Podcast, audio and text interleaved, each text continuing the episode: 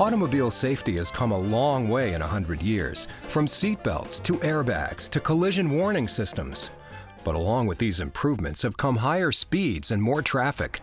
Given how dangerous driving can be, how do we design safer cars, informed by the way people actually drive? How can we achieve realism without the actual risk? The National Advanced Driving Simulator at the University of Iowa addresses this with a high precision tool that recreates the experience of driving, the NADS 1 simulator.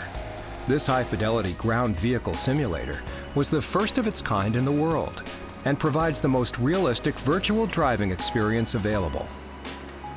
Our mission is to help save lives. We believe that by having a tool that allows us to put human beings in a very safe and controlled environment, but yet allows them to drive like they would in the real world, a tool like that is invaluable in trying to figure out how we can lower the loss of life.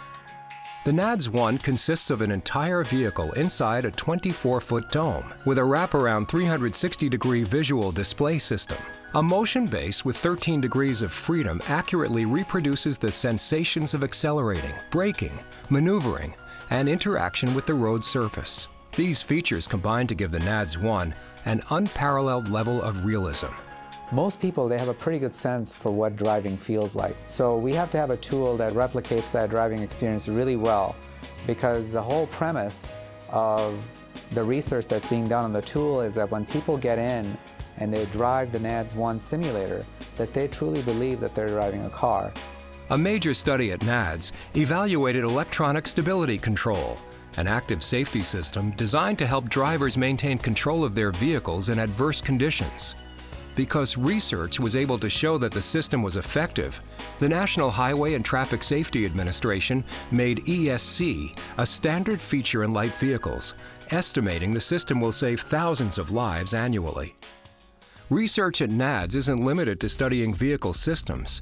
Vision studies on NADS 1 have focused on driver performance as well. In the driving simulator, so in an artificial environment, you can put somebody in a position where things are going to happen that's truly going to test their ability to drive safely, where they're going to have to be able to scan efficiently, where they're going to have to read signs, where if they have an accident, it's not going to hurt anybody.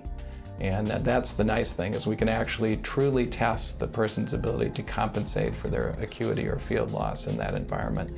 You can't do it anywhere else. Dr. Wilkinson's work, providing visual rehabilitation and advocacy for older drivers, is an example of how NADS research can help improve quality of life. You know, as part of the Center for Macular Degeneration, we're seeing lots of people who have inherited eye diseases, um, you know, various problems, and, and one of the most important things is trying to help them to be as independent as possible, as functional as possible. So the the research that's done at NADS is very helpful as we do our advocacy for people to be able to keep driving where it's appropriate, and then other people we have to tell it's time to stop or retire from driving, which is my favorite term. So.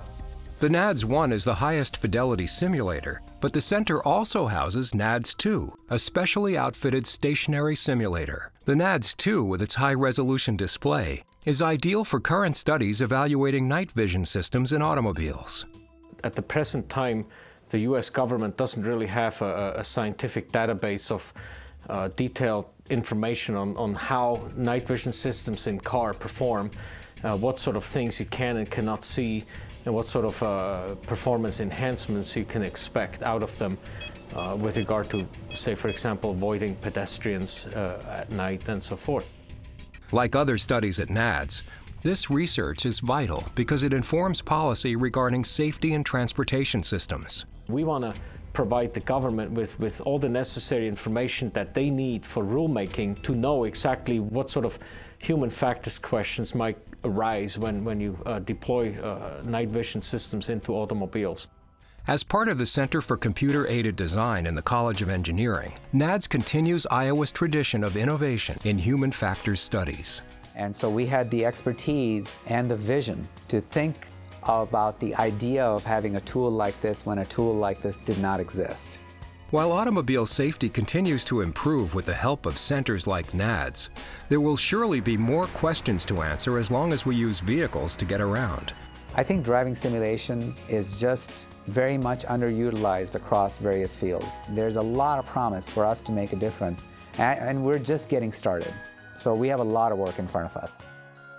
To learn more about the National Advanced Driving Simulator, visit nads.sc.uiowa.edu. Coming up, advancing oral health care at Iowa.